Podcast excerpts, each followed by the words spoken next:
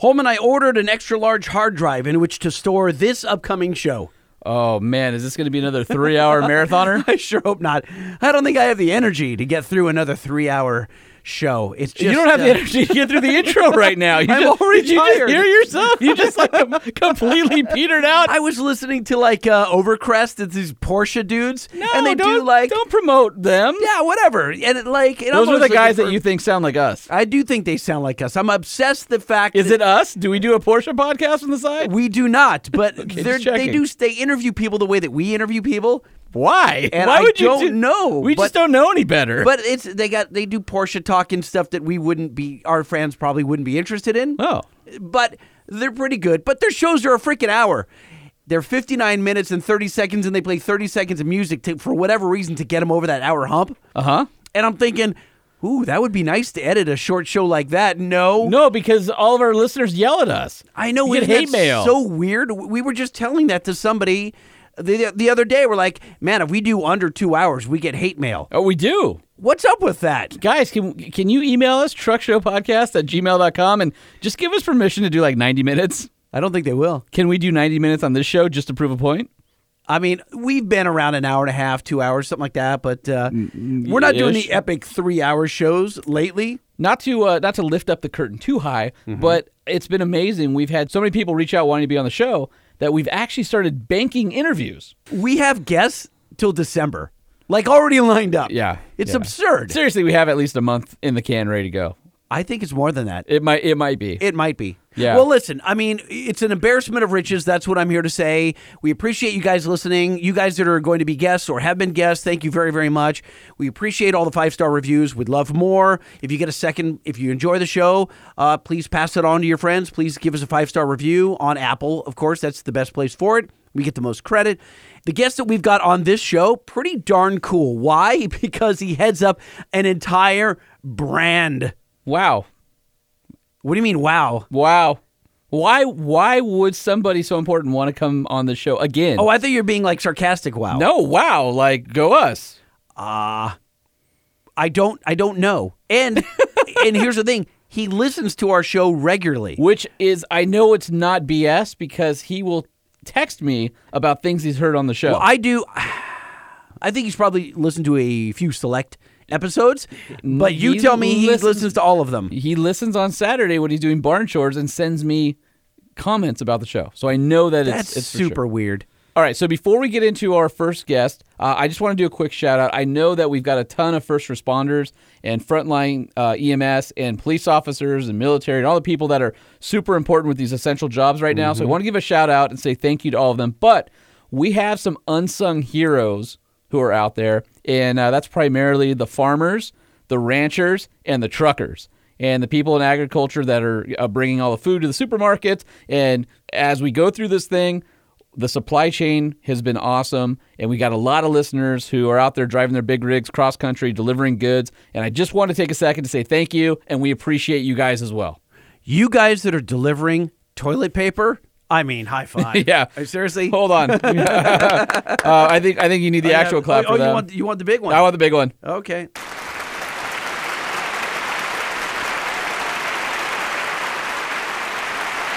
I don't think it's big enough. I can't make it any bigger.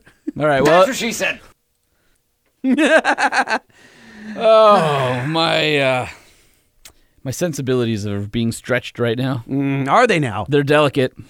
You have no. Nothing's delicate about you. You know what is delicate? No. uh, my sensitivities to getting in trouble for you. that, that's where uh, that's where I become delicate. I am good at getting people in trouble. That's Yeah. for darn sure. Yes. Uh-huh. Uh-huh. Yeah, they're gonna make me uh, have a leash and a shock collar on you pretty soon. You think so? Uh huh. Lightning. What is wrong with you? I mean, If a we lot. only knew. Yeah. if we well, only knew. Sorry. Okay. Hmm.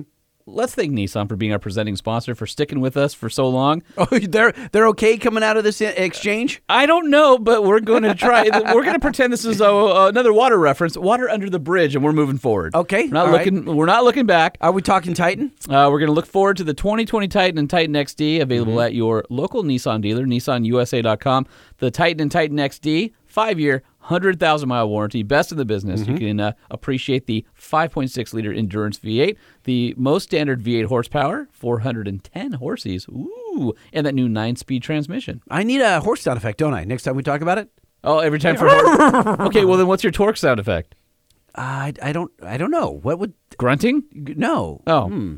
I don't know what torque would sound like. Uh, you know it doesn't need torque.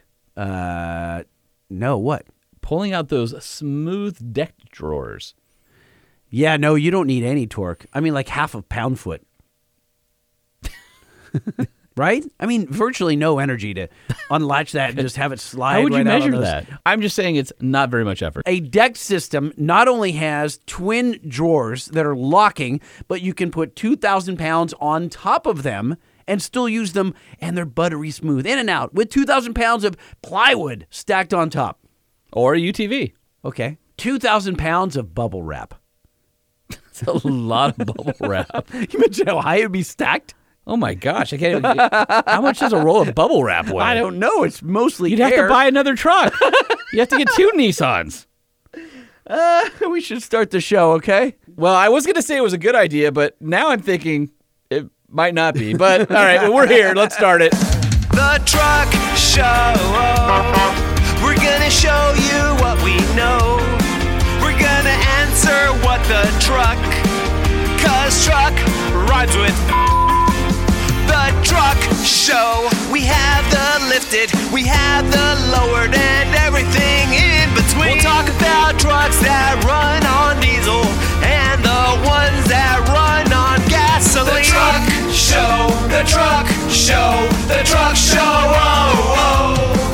Truck Show with your hosts, Lightning and Holman. You know what's weird is that we still sing along with our own jingle all these episodes later. That's one of the fun things to look forward to. I wonder if they can tell it's us. Singing along. I mean, well, we're not. I, I have the volume of our mics just so it like barely oh, cuts. Oh, no, they can hear. You think so? they can hear. Because we're that off key. Yes. Okay. Yeah. Yeah. By the way, no, that wasn't us who sang in the original jingle. I know a lot of people think, "Oh, you guys sing the jingle." We didn't. No, not that one. Nope, not that one. That was uh, that was Omar from uh, KROQ in Los Angeles, and his uh, fleet of singers. Uh, at some point, he's probably done. I don't know. I'd say maybe half our jingles now. Yeah, I've done a couple. Yeah. and then we've had some rando people help out. Yeah. Randos. Randos, randos. A friend of mine used to say rando all the time. I'm like, why don't just you say why, why don't you just say random? It's just one extra letter. And he goes, rando's funnier. Rando, random. Same. It's the same number of syllables. I don't understand why. And I would I would stop him every time and go, why don't you just say random? And he goes, it's just it's just funnier. And then I adopted it because it is just Uh, it funnier. is funnier. It's rando. Hashtag uh, vocabulary shortcuts. I think it is. Yes. I'm glad that Jim Morrison is not on hold because he would have heard all that mess. Yeah, and then he before would have bailed out. exactly. oh, poor Jim. We're so sorry. Because Should we apologize to him now? in advance, Well, just because he'll be listening to his own interview down the line, and and oh, I don't know if he'll ever talk to us again. So we yeah. should So apologize in, now. in advance. We are deeply sorry. We're sorry. We're sorry. We're sorry. Yeah, Jim. We we are sorry. But not sorry enough to end this interview. Why don't I give him a call? yeah. Dial please. I'm getting. Jim Morrison. Jim Morrison, Lightning and Holman Truck Show Podcast. How you doing? Gents, how are you? We're outstanding and we're excited to speak with you, but we have to do the dirty before we can talk to you. And I know that you're dreading Oh, this here moment. it comes. Oh, I'm Oh, no. sorry. Don't say anything. Oh, Here we go. It's the inside job, baby. Yes, it is. It's the inside job now. Uh-huh. It's the inside job, baby. It's time for you to share. One, two, two. Uh-huh. It's the inside job, Jim. Yeah, so uh, that wasn't too bad, right? No, that wasn't too bad. You never know, though, what you guys are going to throw at us. So. So I was uh, uh, obviously you've been on the show before. People have heard you uh, talk about various products from Ram to Jeep, uh, and I think this is the first time you've been on the show with both of us at the same time. Normally it's me and you on a recorder somewhere in Detroit or something. As I've told you, uh, Jim actually listens to the show, and uh, I don't know why. Jim, could you explain yourself? So first of all, he, Jim, you're lying. There's no way that you actually listen to the silly little dog and pony show. But thank you if you do. so how are your hands? And uh, did you get the water heater figured out? Oh, whoa! There we go. Thank you. See? so you. my, my hands are are fine. The water heater is installed. By the way, I- pumping hot water. I inspected it last week. Yes. and it's uh, it's it seems to be. I don't know if I would go as far as to say it's to code, but it's working. What- Did I do a satisfactory solder job on my copper? I think that you did a satisfactory installation job, but I am not a building inspector, so I'll leave it at that. Are you saying that you're going to rat me out? No, no, I would never do that. Okay. No, no, no. I'm just, I'm just waiting for the inevitable to happen. That's Got all. it. Well, Jim, thank you for listening, and I'm glad that you uh, caught that tidbit. And I was successful installing a tankless water heater. yeah, there you go. Uh, good stuff. I wouldn't have tried. So Jim, we've got so many questions. One thing that I don't know that we've ever asked you is how did you get where you are today? Because Holman's talked to you a bunch. You know, we're fans of your work, uh, but we'd love to get your backstory. Like, where were you as a kid? How did you make it to the head of Jeep North America? It's a it's a phenomenal title and a lot of responsibility, and I'm sure you weren't just thrown into position; you earned it. So, how? Let's can we can we rewind a little bit? know, a long story. Oh, here we go. if you go back to uh, you know kind of how it all started, I I was uh, I was going to be a dentist, and, um, and Wait, uh, wait, wait, wait, wait, wait, wait, wait, wait, wait, wait, wait. A dentist? Yeah, a dentist. Yeah, I was accepted into dental school and everything, and and uh, I was going to be a dentist, and and I was selling cars in the '80s, and I um, as I was uh, going through uh, school, the, uh, the the funny story is that one of my final exams in uh, in parasitology, it was the uh, same time that um, uh, Die Hard came out on VHS, so. I goofed off during the uh, uh, instead of studying for the finals, and I'm a horrible speller, so I got a lot of spelling mistakes wrong on this final exam for parasitology, and, and the prof gave me a C. So I ended up getting a well, you know, you better wait one more year uh, and not go to dental school. So I uh, w- was selling cars at the time, and I had so much time, uh, so much fun selling cars, and you know, and getting the uh, oil kind of running through my uh, veins. I said, you know, hey, this is a bit of a uh, a, a change. So I I went into the uh, into the car business and uh, started, you know, worked at a dealership for six or seven years, and then did a, a master's in business administration, and then got hired by uh, by Chrysler in the '90s. Well, well, let's And, Jim. uh, let, us pause there. I don't want to gloss over your your six years at the car dealership. What did you do? Well, wait, wait, wait. He didn't tell us how he thought uh, Die Hard was as a movie. Oh yeah. no, w- w- w- the boys and I, we still watch it every uh, uh, every Christmas. It's one of those you know classics that we still uh, watch. You know, Bruce Willis and uh, Yippee Anyway, it's it's a lot of fun. You know, kind of going back in okay, time. Okay, so uh, here's there's that. a there's a big debate, Jim, over Die Hard. Is it a Christmas classic? Because it happens. remember, was it Die Hard two? I don't remember which one it is, but one of them happens at Christmas time, right? It's Die Hard, yeah. It's Die Hard, yeah. So Christmas. it- That's why we watch it at Christmas. It always comes on, and and uh, you know it, it it seems appropriate to watch at Christmas time again. And other than the fact that it takes place at Christmas time, it has nothing really to do with Christmas, but it's become like a de facto Christmas. It's like film. it's like flip a coin, a Christmas story or Die Hard. yeah, exactly. So yeah, or, or It's Elf. it's Elf one. is I think Elf has trumped all others as the yeah, Elf is always on one of the channels at some time Yeah. during Christmas. You can Back when uh, Zooey Deschanel was blonde, that's her actual uh, real hair color. Oh really? Yeah. Everybody Okay. thinks Yeah. she's a brunette, but it, uh, I had a little bit of a love affair with uh, Zooey Deschanel From back in the afar? day. From afar, very far, through a TV screen. Okay, got it. and so then let's go flash forward to this dealership. What were you doing?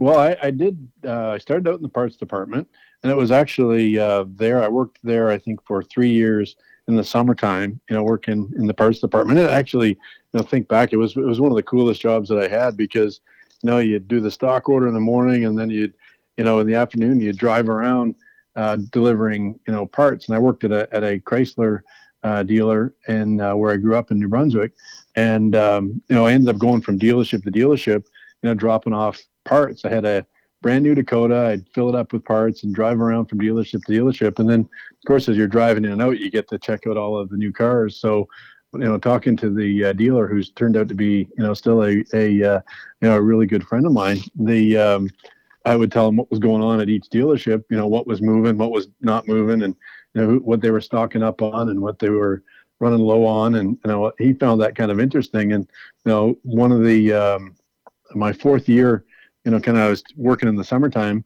um, and uh, went in the second day, started in the parts department, and one of their sales guys, you know, went uh, was sick. So instead of replacing the sales guy for the summer, he said, "Hey, do you want to sell cars?" So I ended up uh, making enough money to really uh, change my way of, of thinking, you know, for uh, for going forward. So I ended up working in the dealership selling cars for a few years and and going to school, you know, kind of full time and working at night selling cars and working in the in the business office or selling cars.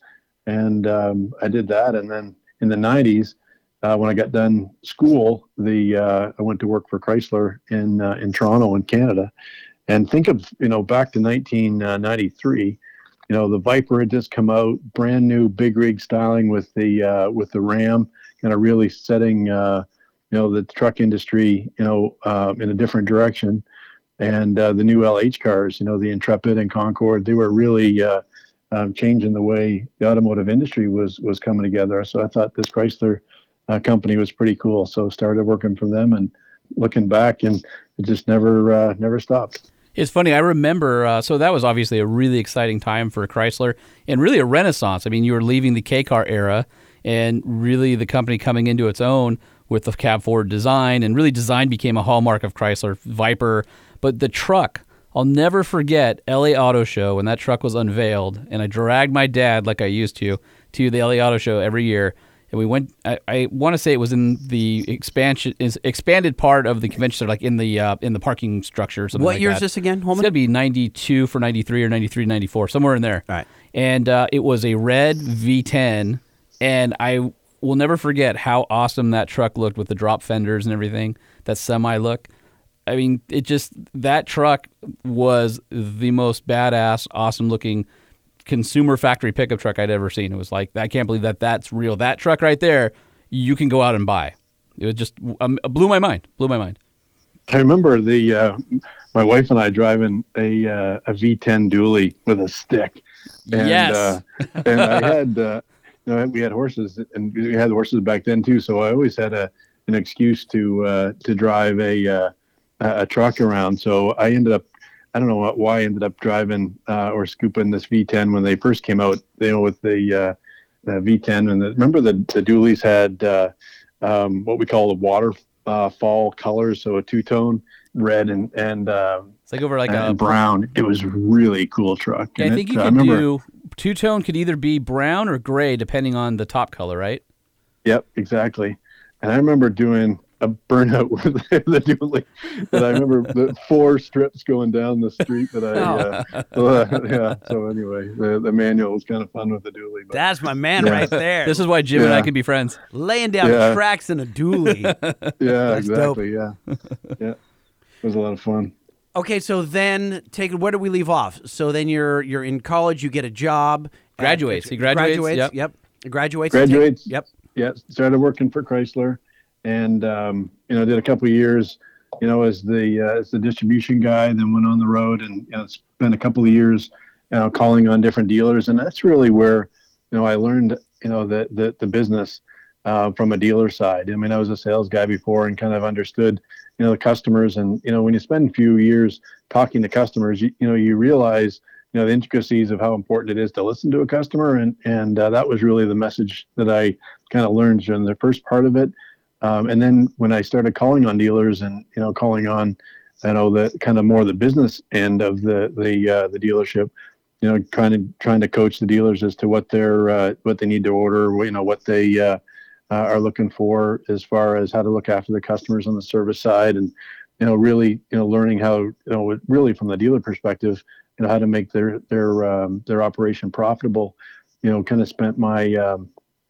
next three or four years doing that and and uh, kind of learning the business end of uh, of dealerships and how important they really are as as part of the process. And you know still today i mean dealerships you know drive um, you know they're really the the customer facing um, you know part of the business for any OEM and and uh, and really having a good understanding of that part of business really has served me well. So you know, from that part, uh, I worked for a couple of uh, different jobs in uh, in Canada, running product planning and and uh, volume planning. I actually ran the Jeep brand and Chrysler brand in Canada uh, for a few years, and then back in uh, 2010, gee, seems like just yesterday, this guy called Mike Manley called me up and said, uh, "Hey, we're getting ready to launch this uh, new Grand Cherokee.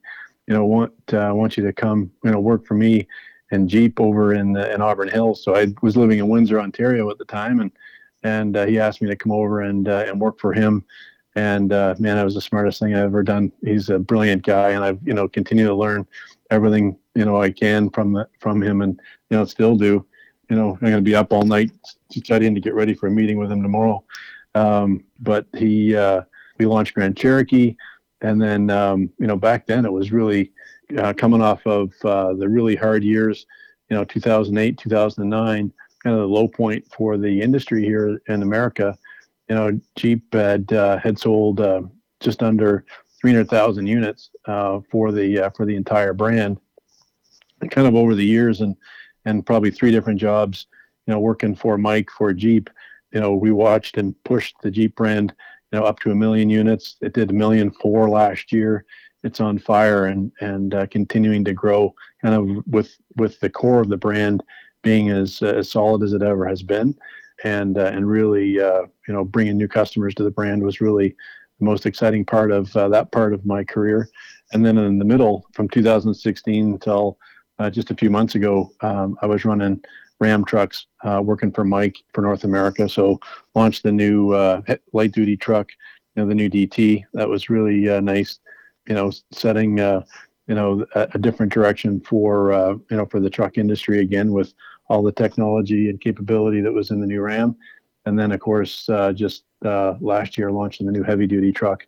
And uh, once just almost after we got done launching that, Mike asked me to come back uh, and and run Jeep for North America you can't overstate how important it is. So when Jim was at Jeep doing 300,000 units a year, that's, you know, there's there's car companies that sell that with one product line, right? And so over the years being a part of the team that built it up, I remember what it was what a big deal it was that first time where Jeep crossed the million uh, unit mark, which is huge. That that's such a major accomplishment. And I want to say that that was was it less than 10 years to to bring the volume from 300,000 up over a million, which is pretty incredible. Yeah, it was and and uh, you know, and to do it the the good old-fashioned way, you know, hard work, you know, good product, being true to the brand. You know, we didn't um, bail on capability, we didn't bail on open air freedom.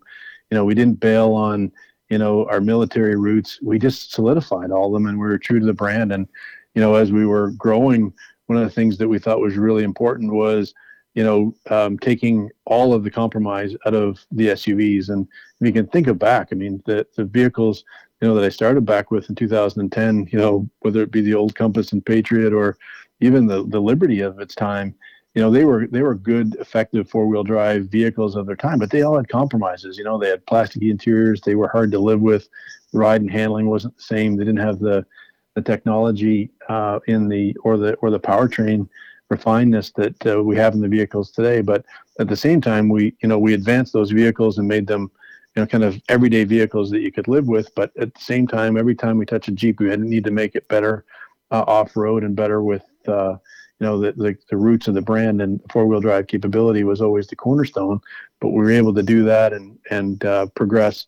You know the um, the everyday livability of, of the vehicles and with that there was no compromise and and um, you know going from you know the, the, the Grand Cherokee it turned out pretty good it's uh, the top of its game here you know even uh, in 2020 you know with uh, looking at uh, outselling all the other SUVs in the in the segment here last year and and um, you know so far we get updates on market share every every every Tuesday night so um, looking pretty good here so far for this week too so you know it's still on top and where it should be with the Grand Cherokee. That's got to suck waiting for that report to come in. Not if you're on top, yeah. it doesn't. no, no, yeah. true, but it's like uh, waiting for the grades, the report card. Yeah, right. Like, oh, and he's still got a boss he's got to report to. Well, you think of all the uh, the knobs and levers you got to turn, right? Is it yeah. is it incentives? Is it uh, is it uh, uh, APR? Here's what I'm hearing though.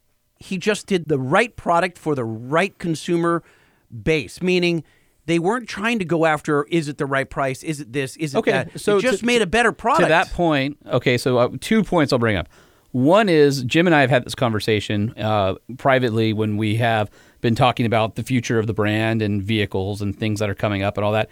And I've always said the reason Jeep is cool is because you haven't gone after people to tell tell them that it's cool, right? It's cool because it's authentic and it's real. And if you want to have the painted fenders, the painted top, and have like a more affordable kind of a G wagon looking Wrangler, people are going to buy that. But they're not buying it because you're shoving it at them saying this is a luxury vehicle. They're buying it because they've always wanted a Jeep, and now this is a Jeep that appeals to them. People like myself who are in the core are making it cool so that Jeep can reach the other people. The second you go after those fringe people and you abandon the core, you're not cool anymore. And I think that's one of the things that, that Jim understands. And to a lot of people out there, oh, well, Jeep's gone soft because it has independent suspension. Well, not on Wrangler, it doesn't. And so my whole point is it's no different than when Porsche came out with the Cayenne, right? All the purists were upset. Oh my God, Porsche's going to have an SUV, yet now it's one of their best-selling vehicles. Well, all that R&D money from all the profits they've made from Cayenne made a better 911, right? The 911s today are spectacular. Well, guess what? All the profits from Grand Cherokees and Compasses and Renegades and you know Cherokees and all that stuff have made for a better Wrangler because the business is robust enough that they can put the time and effort into making that core product, that halo, still resonate with the core despite all the regulations and all the rules that change and all that. And so to me, that's one of the things that Jeep hasn't bowed out of being authentically who the company is as a as a brand. And I think Jeep is kind of punk rock. They're going, they're playing to their own their own set of rules. It's like you're you're either in our group and you love Let what me we put it this do. way: Consumer Reports. Jeep knows the Wrangler isn't going to win Consumer Reports, but they're building 200,000 plus of those things a year and selling them all over the world. So they don't really care about Consumer Reports. You might want Consumer Reports to care about the Grand Cherokee and about the Compass and, you know, on and on. But on Wrangler, it's not the right vehicle. You're going after the core, the people that are going to tell everybody else that having a Jeep is is a, part of an experience and a lifestyle. And if you dilute that, you lose everybody else. Much to the point of Jim, uh, the old timers that are still there. There's a lot of great engineers and marketing people, guys like Jim who who believe in the brand, understand where the brand came from, and they're the line in the, in the sand to make sure that it doesn't water down. The Wrangler's not getting watered down. Jim, if you need a PR guy, you should call Holman. He might be for Yeah. Uh, for rent. Holman's pretty good at that stuff, Yeah. isn't he? Yeah, yeah, yeah Hey. it's a second calling for sure. well, so I want to go back. He's he's turning red right now. It's, it's awesome. I haven't seen you Just this because it's hot in here. I haven't seen you uh, pink up like this before. Oh, pink up. Yes, you're pinking up. Oh, thank you. Jim, I want to take it back to the the you the days of you calling on dealerships. I want you to talk us through that relationship because I would imagine you had some dealerships that were like, "Jim, what's up? How, how can we improve our business?" And other guys, it was confrontational. Like, Here get comes the out, suit." Get out of my business. Yeah, exactly. Here comes the suit. So, can you talk us through some of that? I, I think that I had a little bit of an advantage because every time I walked into a dealership, I'd already spent probably uh, six or seven years of my life in a dealership. Um, my uncle was a salesman or a service manager at a dealership, and and um, you know, so I, I I always had that connection. And you grow growing up, but when I was walking into a, a, uh, a dealership for a first time, you know, calling on them, I was comfortable there, and and they knew that I knew what they were working on because um, I had been in so many dealerships for you know I wasn't just the the new new uh, uh, green pea coming into the dealership, you know, with his first territory. I'd, I'd already spent you know six or seven uh, years in a dealership, so I think I had a you know a little bit of a different uh, connection with uh, with a lot of my dealers. Yeah, there was there was obviously the you know easy conversations and the hard conversations that you have to have depend, depending on what kind of uh, business you know you're doing on, on the day or on the week, and um, you know you always have um, your point of view that you're trying to get through, and and sometimes you know you can do that with a little bit of honey, and sometimes you know you, you got to be a little more forceful. But I think all in all, you know, if if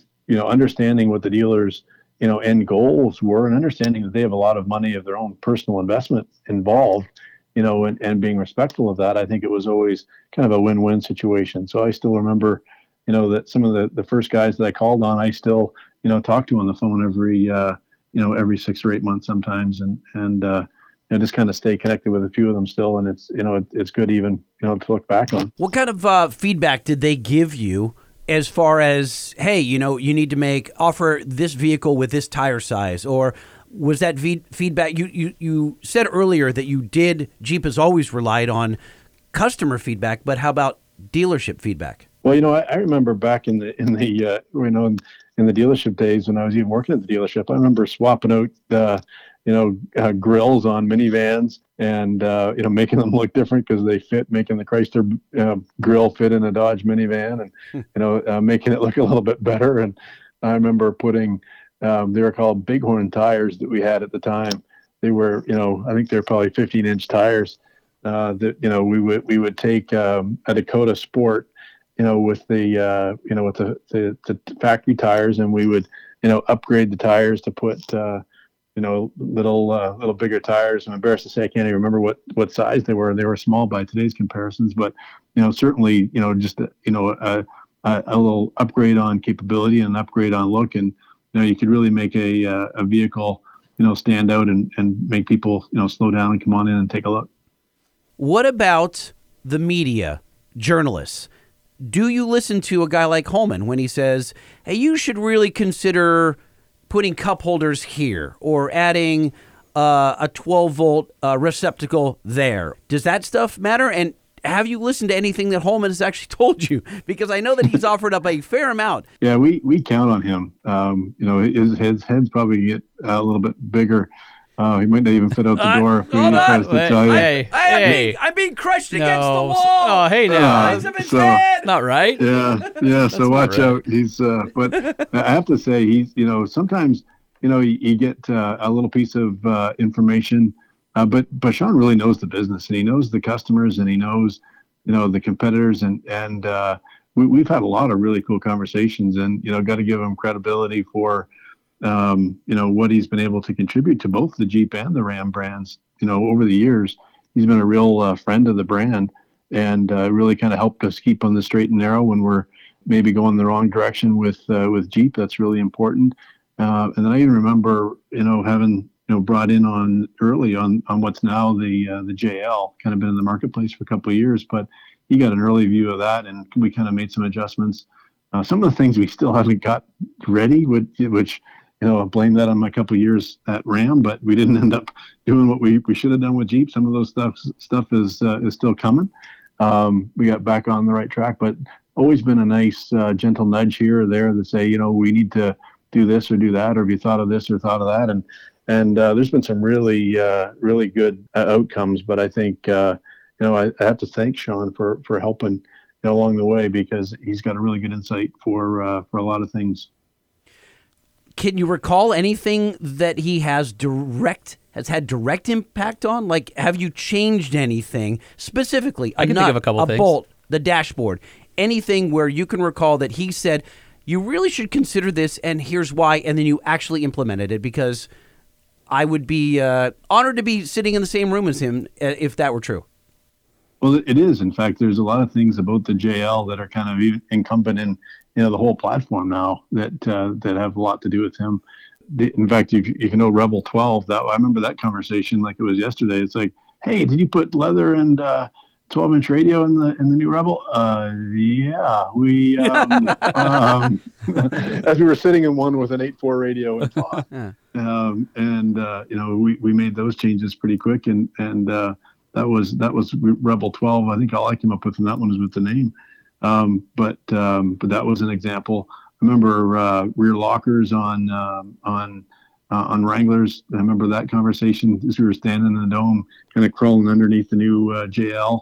Um, you know, remember that you and Rick Oh yeah. um, Sean were in the dome and we were we were talking about whether you run uh, you know how do you get uh, lockers to run at high speed and whether we needed to put high speed lockers on the JL and then the, the truck. I remember we had a, we had a lot of conversations about the uh, the Gladiator uh, with Sean because uh, from his truck world and his Jeep world, you know we we did a lot you know back and forth. I would just text him in the middle of a meeting.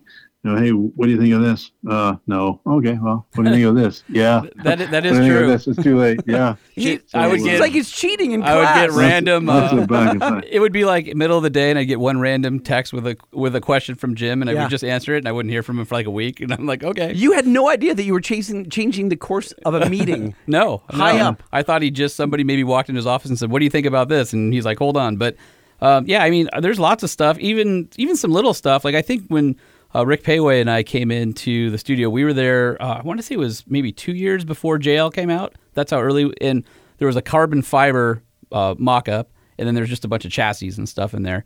And we wrote a list of like 25 to 30 things that we thought could be better or changed.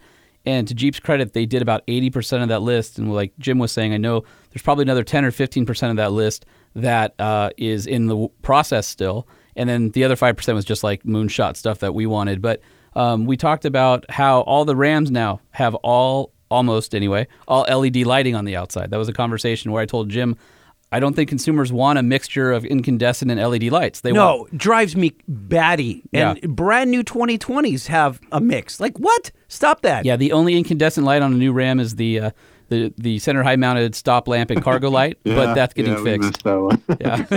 yeah. Jim Jim Yeah. told me he goes, "Hey, look what I did! I, I I got this completely changed. It's all LEDs." And I go, "Hey, can I show you something real quick?" and we walk around the back. He goes, "What? No!" Oh no. yeah. So so we I had to try. fire that guy. But hey, lightning, to, to, you remember the remember a couple of weeks ago when on the show you were talking about uh, hey why don't rear tail lamps come on? One of the things we do with uh, with Jeeps when they go into snow mode, you know, you put a the the uh, the Wizzy dial, the Selec-Terrain dial on on the uh, on the Jeeps.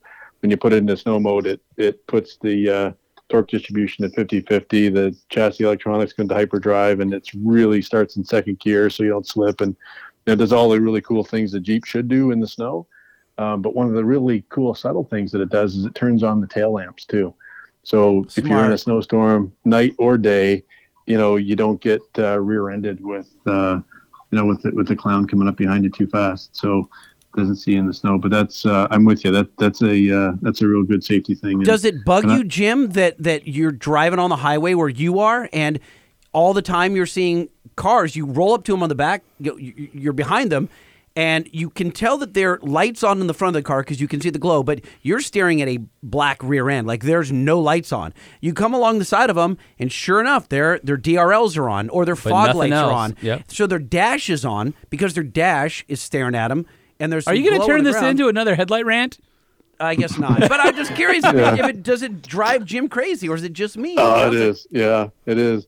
Yeah, I know. One of the things too, you think about it, you could actually take a, the the switches out altogether once you go to that mode, but you need to give the the customer the uh, the ability to turn them all the way off. So we give them the uh, give them the flexibility. So who's who's turning them off? Like who's doing that? Are they taking it to the car wash and some doofus is turning them all the way off? Or like how are they getting into that mode? And Are how- we still? We have the head of a car company on the podcast, and you're. But he shares a love. He shares a hatred, and I'm I'm bonding with Jim over this. I think you're just trying to get him to fix it for you. I- you well, just that- want, that is true, You just yes. want Jim to take one of your ideas so that you can say that you helped them out as well. Jim, can we make an LED? Uh, I don't know, a window Oh, or my or, or maybe uh, or the license plate frame where I can message people No. to the side, or and I can You're- say, "Turn your damn lights on." You're not allowed to have that. You- No? no, you can't have that. Oh. No. I, I just want to go back to uh, working with Jim real quick. Jim's ignoring us right now. Do you hear this? He's doing. He's cooking right now. He's making a bagel. Actually, I'm letting dogs out. okay. there you go. I, I just want to go back to uh, uh, just really mutual respect for Jim. Uh, I met him, I don't know, probably back in 2010 when he went back to Jeep. Um, So what's God, happened here is I, I upset him, and now you're trying to I'm reel trying- him I'm back trying to in? bring him Oh, back. see. Yeah, yeah, yeah. Okay, got it. Um, but you know, we just we hit it off, and I, one of the things I love doing is talking product. It's one of my favorite things to do, and so I've been lucky to have a bunch of NDAs as as we've talked about, and and talk to car companies and help you know uh, help to mold and and help with the direction to make these products better when they come out. And to Jim's credit, we've always had amazing conversations to the point where I think some of the people that work for Jim are like, "Oh, what did Sean say to him now?" Like that's happened. And but it turns out it's it's the right thing, or it, it makes sense for the consumer. But there's been a lot of opportunities where Jim and I have been in a vehicle together, just the two of us, where we've had some really great conversations about product and why is this this way and what can we do here and and to to go. I've got the Rebel 12 right now from uh, four wheeler uh, pickup truck of the year, and every time I get in the truck, there's all the little things that we've talked about over the years that I can still appreciate as a, a consumer. And uh, anyway, we just I, I've had lots of opportunities where I've sat in Jim's office and had a bowl of chili, and then we went and drove some uh, some trucks, or he wanted me to come out to uh, certain media. You don't want to be in a truck with Holman after chili, Jim. You know that you don't have chili with Holman and then go in a truck like that's just that's bad for your nose. yeah, that wasn't well timed.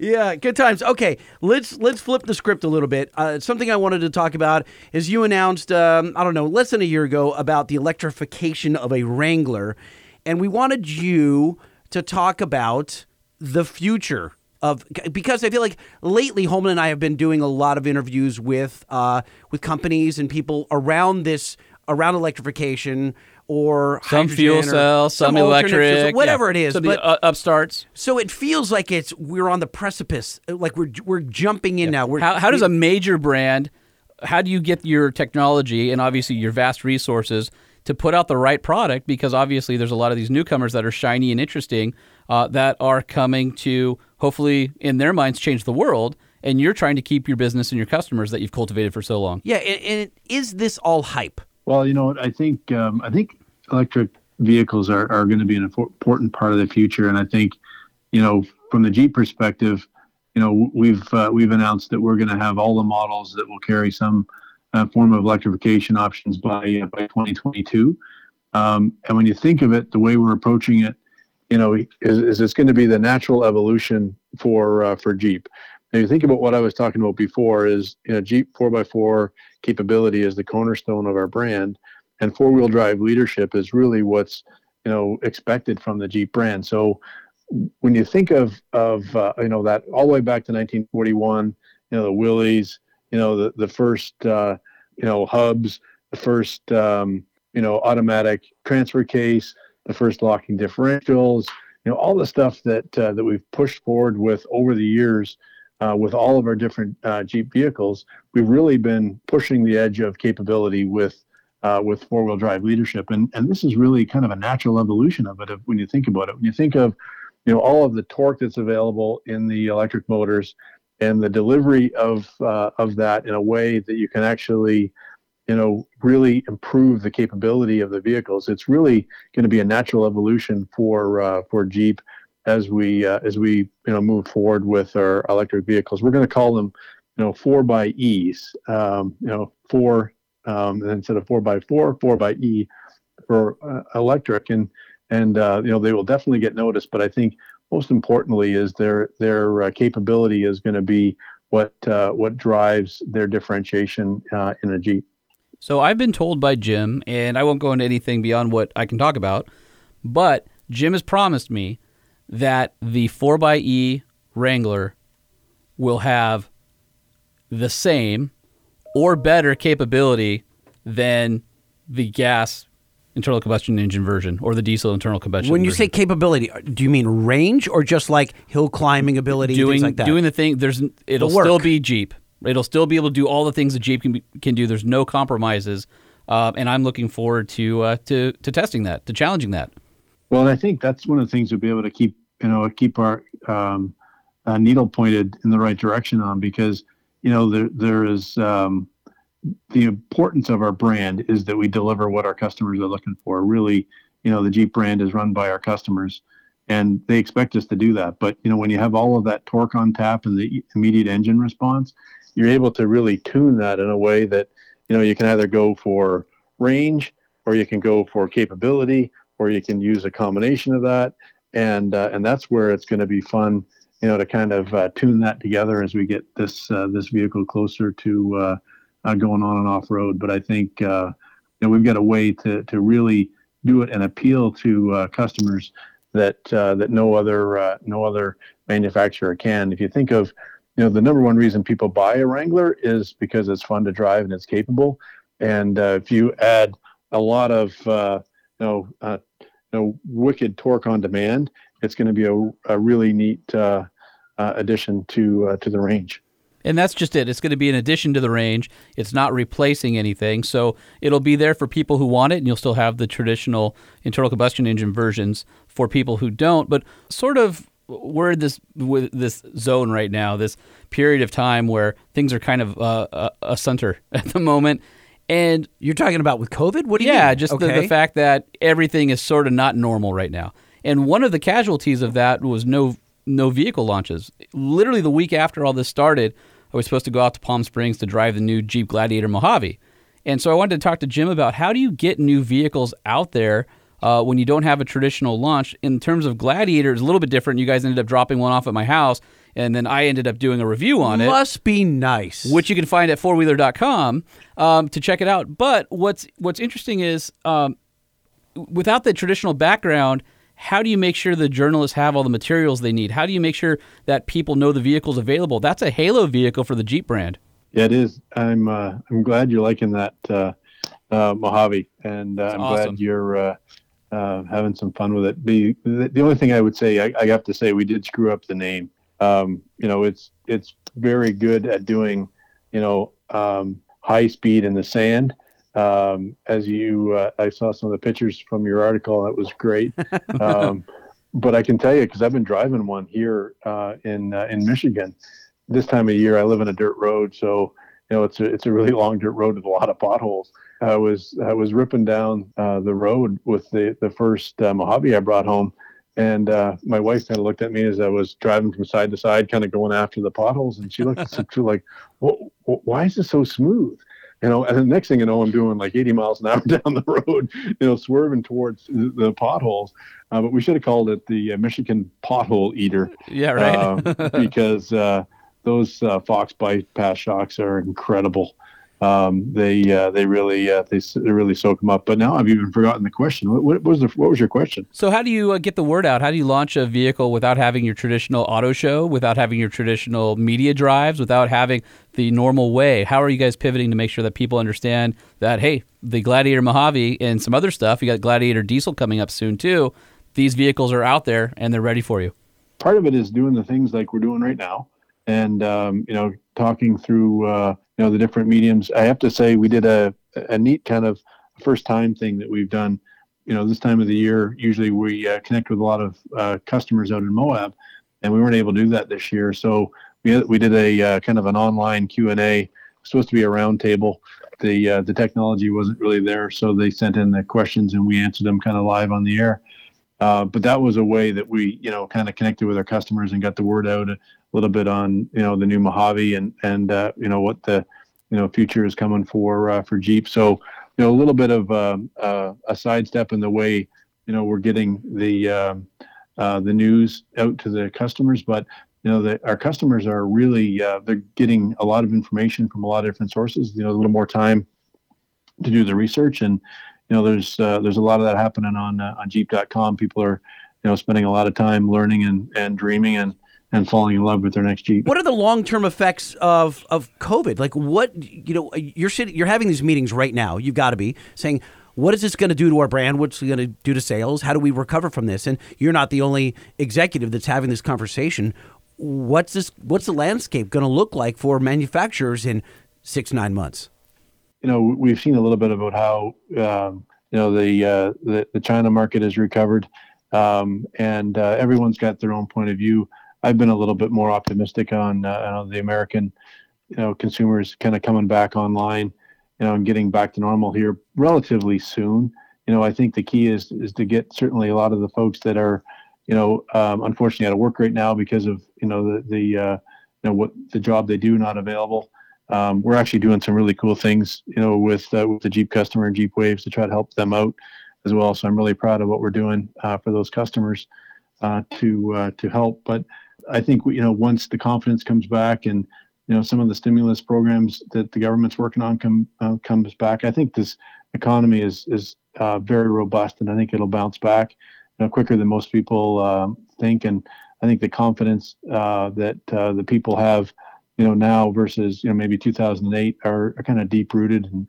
and I think um, you know people will be you know glad to uh, get out and and uh, start uh, enjoying. I think the world will change, and I think for sure people will be acting differently and the social distancing and all of that kind of stuff. We're seeing a lot of uh, customers shopping online, you know, versus um, you know going right into the dealerships. In fact, we've set up a really cool you know uh, system where our dealers can work directly with our website, kind of as the uh, as the liaison for the you know pulling pulling the customers and the and the uh, dealership together. So you can do a lot of the stuff right on uh, on Jeep.com now. That I mean that was something that we were working on, uh, and probably was you know going to launch in phases over the the next uh, months and years. And we've just pulled that forward and been able to you know provide the customers an online shopping experience and you know right down to the uh, you know the driveway deliveries. You know, drop off your Jeep and you know learn about it in your driveway in a nice, safe way, and and uh, you know customers are doing more and more of that. So I think that's really you know going to change you know that part of the uh, environment as well, even after we get through the crisis. I don't know if all the other manufacturers are going to fare as well as Jeep because Jeep Jeep doesn't have just people Well- that buy cars. They have they have loyalists. Well, they have, a, they it's a lifestyle brand, right? right. right. So that's what I'm saying. and you're is that- selling freedom. And I think if people are wanting to recreate and do it away from people, I think they see the Jeep brand as a way to do that. Well, a Jeep is something that you're going to scrimp on toilet paper so you can buy the Jeep. Like you're going Well, to yeah, make it- because if you're in the backcountry, you only need a pine cone. that's true. Ouch, that would hurt. you're taking. I still don't get the toilet paper thing. I, I just Yeah, I just- right. I just don't get the. toilet it's not. paper It's thing, but- not a. It's not a poop crisis. It's a. I, I get the. I get the paper towels because you're washing your hands more.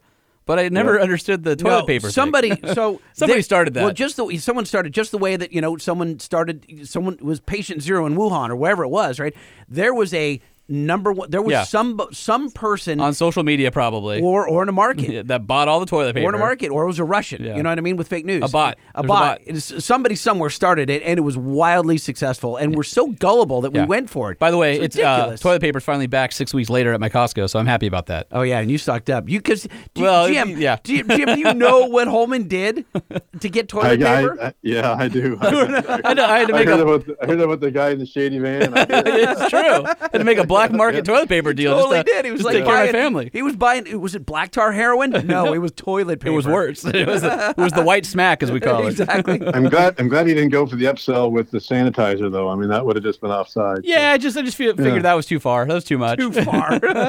yeah. One of the things that Jeep does have, you know, going for it with, with this is the patriotism and the uh, the Americana that that brings and that we've been true to for uh, forever, you know, with uh, with the American brand, um, is resonates for sure with a lot of folks right now. And and um, you know, Jeep has always been you know the most patriotic. I mean, if you went on and, and just Googled American flag and Jeep, you'll I mean, there's a million pi- pictures. I mean, I, I saw a guy. You have to own know- the SEO on that, right? American flag and Jeep. Ah, Geez, yeah, it's it's it's amazing what they do, and and we actually there was a there was a uh, um, a survey that came out a couple of weeks ago, uh, done by YoungGovs.com, and uh, because of all the stuff that's been going on, the Jeep brand consideration was was tre- trending up, you know, more than any other uh, vehicle in the marketplace, um, and uh, and a, a lot of it was because of the uh, the patriotism and the American. Um, you know, brand uh, connection that Jeep has that nobody else has. I I wonder if people realize that uh, Jeep probably has more vehicle lines in plants in America than basically any other auto manufacturer in terms of the majority of your lineup is made right here in the U.S. Yeah, we've got uh, you know Grand Cherokee right here in Detroit. We've got uh, Renegade uh, coming from from offshore, coming built in Italy. Um, and uh, but if you look at Gladiator, uh, Ohio, and um, and then of course uh, Wrangler in Ohio too. So a lot of right close to the home of the brand here in Detroit, and then a little bit farther out we've got uh, Cherokee in uh, uh, in Belvidere, Illinois. So a lot of um, vehicles being produced right here uh, in the heart of the brand. Jim, let's talk about customization for a second. Uh, I'm a big fan of the aftermarket, as is Holman, and Jeep is what we've just casually we just say Jeep is the most customized vehicle on the planet. Kind of we say it flippantly. We don't have any data. You know, we've been told that SEMA has some data, et cetera. But you would be would get be getting it from the horse's mouth. Is Jeep specifically the Wrangler the most customized vehicle on the planet? You know, the only time a Wrangler is, in my view, isn't customized is when it's on the truck going from the uh, the plant to the dealer. Um, You know, that's that's the really only true uncustomized Wrangler. Um, for sure, it is it is by far. You know, and, and I you know I've seen a lot of vehicles you know over my years, and and it's the connection to the customer and the passion that the Wrangler customers have. They just you know they make it their own, and whether you know they, they make it their own by putting stickers on it uh, or you know putting you know some some really uh, cool Well, how to even we- say wheels, it but tires, suspension, anything. I mean, all of it. well Yeah. you know i'm just trying to think of the stuff that like the, the person doesn't really modify for capability they're putting you know graphics and stickers and you know all that kind of stuff to, to really change the look of their wrangler Gotcha. Carbon fiber Um, appliques. yeah, and, you know all that kind of stuff. And then there's then there's the, the hardcore guys that uh, that everybody knows and loves. You know that starts out with uh, you know taking their uh, uh, 33s and turning them into 35s. And then they, the next thing you know, the 35s get a one inch lift. The next thing you know, they get a two inch lift. And then the 35s or 37s, and then their axle ratio uh, changes, and then their rear end, you know, is uh, is upgraded. To, and then they start doing, you know, mods to the engine to give it more torque. And then they, you know, Just start, empty um, every pocket. That's Yeah. uh, that's what we love about Jeep. Yep. yep. You know what the neat thing is? Is it all can happen kind of in stages, and your Jeep is never really lost in its, um, you know, in at any step of the way. You know, and and the nice thing is, and what no other vehicle can do, and and you know, Grand Cherokee uh, has got it as well, but the scope of you know what you can do and where you can take your Wrangler is uncomp is, is no one else uh, can compare to it. I mean, you can take a uh, a cool Wrangler, you can um, take it down the Rubicon Trail, you can take it to Moab, you can run it to your buddy's garage and throw it up on a hoist and play with it. You know, you can you can pick up your mother-in-law and take her to church in it, and it's acceptable all the way through that range. That really, um, you know, no other vehicle has that sort of scope in, in the marketplace today, and it's incredible because that's all stuff that's customer driven you know uh, whether they want to modify it a little or modify it a lot. And and that's what uh, what we love about the wrangler. And you know one of the things that we we pushed really hard for all along is we really need to make sure that it's very easily modified and customizable. You know a lot of people have talked about you know the, the reason of having you know the solid axles and and all of the uh, things that we you know kind of hold true to what wrangler can do um, a lot of it's capability based, but a lot of it's upfit based, so that we know where that it's the really the ease of the customization that's important for our customers, and, and we don't lose sight of that. And um, you know, staying close to the guys that uh, that upfit their their Jeeps and modify them and customize them is is really important because that's what they're looking for, and that's what we can uh, deliver like nobody else. Speaking of customization, some of your competition, one in particular, I won't name the company, but will deny your warranty. You go. No, well, yeah, maybe Yugo. No one said Yugo on the show in 89 episodes. Thank you. 119. Um, if you come in with larger tires, they void your warranty. You re-gear it, Well, they, they deny your warranty. Well, hold on. That's do- that's illegal. No, it's the Magnuson Moss Act pres- protects against that. I'd flip it the other way. Yes, there are dealerships that will flag you for doing certain things, but they can't void your whole warranty until they So- can determine if it did something. I I think Jeep as a as a company is probably one of the most aftermarket friendly manufacturers Well, that, okay, but that's why I'm asking, and I wanted to get that out. So they're ignoring the Mag- Magnuson Moss Act, and if you guys aren't familiar with it, Google it; it'll pop right out. It'll tell you that basically you cannot get a warranty denied unless the the the part that you modified Caused the damage. caused the failure, right? And they can say, "Listen, we didn't build that; we didn't put on this vehicle. You, if you change it." And that part that you upgraded broke something else. We're not going to fix the part that broke because you broke it. You're the we. This is not. We didn't design it to do what you did. Well, there are dealerships, and I happen to know a dozen of them around the country. I can name them actually because they're a pain in my ass. Because But don't. they? I won't. Stay on topic. I, so they will if you roll in with your full size truck and you Are you leading the witness right I'm now, sir? the- Do you I'm- have a question? I'm leading. Yes, I am. and you roll in with 37 inch tires, they will say you've changed the final drive ratio, and we're denying the warranty on your very expensive transmission because you've changed the the uh, Even though the, ratio. the ratio fixes anything with bigger tires because it brings I'm it back just down. telling you. Okay, So what I'm asking, I wanted to get Jim's perspe- perspective because he's worked at a dealership and now he's at corporate. Where do you fall in that situation where? where do you draw the line? What Yeah. what level of modification is the company okay with? Are you generally accepting of the aftermarket? And then at what point do you guys have to draw the line? I think that's what Lightning's trying to say. Thank you. Well, you know that's the nice thing about you know working with our dealers because they've got a pretty good, uh, um, pretty good understanding of, of what's what's right and what's wrong. I, you know our our warranty manuals and our lawyers have you know kind of made us drop the words in ways that kind of protect the innocent. But it, I mean, the nice thing is the the core and the bones of the vehicle are, are you know are designed and built to uh, you know to go down the Rubicon Trail and and uh, and to and to to live um, and and last as long as they can. So we, you know, everybody's got rules, and we try to live within the rules that we we've uh, got out there. But you know, for sure, the, the vehicles are designed to uh, go off road, and um, you know, and we back that up. And I think uh, one of the things that uh, we just actually won an award for having the longest lasting SUVs in America. Um, and you know, you, you don't do that by by not building, you know, the the very uh, best, you, you know, and robust, um, you know, powertrains and and uh, and drive lines and, and all the stuff that uh, people like to, uh, um, you know, count on every day, um, have fun with, you know, wheeling on the weekends and and uh, and push to the extreme. So, you know, it all starts with building the best and uh, and and and uh, backing it up. Hold on, I'd like to add that uh, I've been a Jeep owner for a long time, and I have never once had a warranty Denied. denied at any dealer. And I've been to multiple dealers, and I've owned Wranglers with 37s on them, suspension lift kits, all that, and I've never had a warranty. But Jim, denied. looking at the other the other companies, your competitors who do these denials and aren't really customer friendly, in in my opinion. Now, granted, they're looking after the bottom dollar, like they don't want to pay for repairs that weren't caused by them. I, that makes sense, right? I get it, but. You've got a dealer. You've got a guy who spends a lot of money on a vehicle, and he does a couple minor mods, and they and they says we're not going to fix it. Uh, the guy's now got a very expensive paperweight, so it seems like Jeep is way more friendly. They're like, we want you as a customer. We're going to do whatever it takes to be to do right by you. What is your opinion of the other guys? Just like you guys are idiots. Why aren't you doing right by the customer, or is it just all a numbers game?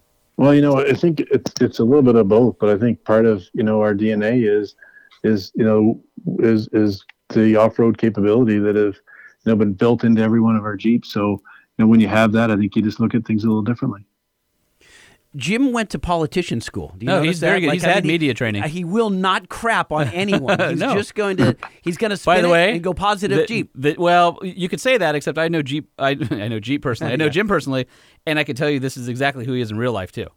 He's just that kind of guy. I just want him to say something you do, derogatory but- about someone else, but he's not won't. going to. I know. I'm just Oh, trying. he'll call me after this interview and say something derogatory about you for putting him on the spot. Well, good. At least I squeezed it out of him. I don't care if it's about me. Good. All right. So uh, speaking of aftermarket and upfits and all that stuff, what the hell happened with our Moab concepts? And since each Easter Jeep Safari didn't happen, are we ever going to see them? That's one of our favorite Oh, things yeah, every dude, year. we got ripped off. Yeah, you know, damn, you know, they, they uh, the paint was still drying, and uh, we actually had like eight of them, and uh, you know, I um, I couldn't wait to get back to Moab. In fact, you know, when Mike asked me to come back to Jeep, they called my uh, family and the boys. That was the first thing they said is like Moab, and you know, we've uh, they couldn't wait to get back, and and then you know, we're we're making the plans, you know, and and uh, you know, should have been uh, you know still.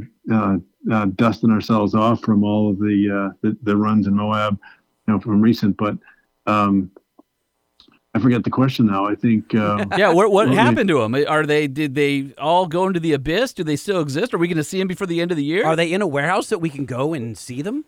Yeah, they're they're uh, they're, they're in our headquarters, and um, you know we. Um, uh, I um, I'm actually, if you can see my desk, it's uh, it's one of these pieces of paper here that I've kind of spread over one of these pieces of paper that shows what we're doing with them. But yeah, they'll they'll see the light of day for sure, and, and we'll have some fun with them because you know one of the things that we do with our with our with our concepts is we test things, right? So um, in fact, one of the things that we were going to do with with them is is uh, you know we get closer and closer to production is testing you know some of the concepts that with you know could actually come into production.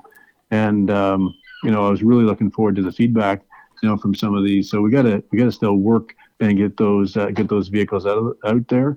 Um, it's also you know so you guys know it's a gigantic excuse for us to go four wheeling you know with uh, with these jeeps. It's really i think what uh, you know what they're all about. But um, once we come back and are getting back to normal you'll start to see those things uh, you know hitting the airwaves which is uh, something that we look forward to one of the things he talked about is sort of cool that they do use the Moab concept vehicles as hints at what's coming in the future. And so you can always pick out something. Mark Allen and his team have, have always they have little Easter eggs as you like to uh, look for. And if you go back in I'm waiting. time, I'm still waiting for the bearded man to show up in one of them. Right? yeah, yeah. Uh, Jim, I don't know if uh, if uh, you heard this, but Mark Allen, when we were talking about the flip flop Easter egg that's on the JL, I was giving. We giving have you. It's the Sasquatch. oh, the, the Sasquatch. You know, is that who I? That's Ah, big fat guy. Yeah. I love it. By the way, there, there's a Sasquatch on the uh, on the back of the Renegade, I believe, and Loch Ness monster hidden on the uh, on, on the Cherokee or the Compass. No, the Compass. So anyway, That there's a little spider. Yeah. yeah, and then Oh, there's really? there's there used to be a spider that was hidden on the Renegade that said "Ciao, baby" Why? on the early productions because they were made in Italy, and but why the spider? it was just like it was hitching a ride from the plant to America, and it had a little thought bubble that said "Ciao, baby," and it almost made it for production. Jim, were you the one who killed it before it got here? Yeah, I panicked. Oh no, It was one of the most awesome things. You opened it up and, Yeah. and, and you opened the body color door, Yeah. and the black plastic around the fuel filler had this little spider hanging out there with a thought bubble. It said, Ciao, baby. Now, why'd you kill it? Why are you the uh, killer of fun? the fun yeah, I know. I know. Yeah, hopefully I'm, I'm the maker of more fun than the killer of fun. so, Okay. yeah. no, but what was it about the spider? Was there you just like, eh, it didn't fit our brand or Yeah, it just it was just too playful. That one didn't make sense. too playful? okay, I got it. It's not rugged. Okay, I can see that. That's that's uh, that's fair enough. Anyway, if you go back in time, you can you can pick out some of the things on past concepts that translate into production. So I'm always looking at them, going, "Ooh, what can I pick out that's going to be coming up?" And uh, you guys have an incredibly busy 18 months ahead of you. And I don't know if you can maybe top line talk about some of the things that are on the way, or is that off off topic?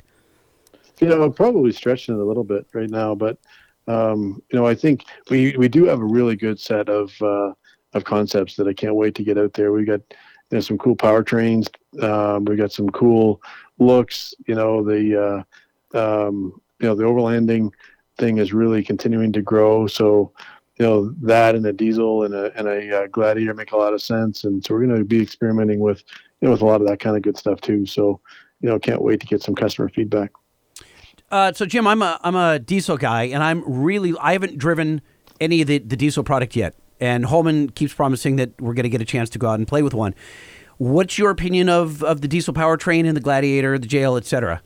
I, I really love uh, diesel too. I I, um, I have to admit we uh, I had a lot to do with the thousand and and uh, and the Cummins uh, Ram trucks, and uh, right now in my driveway I do have a. They're excited. Uh, they love you, Jim. They love you as much as we do.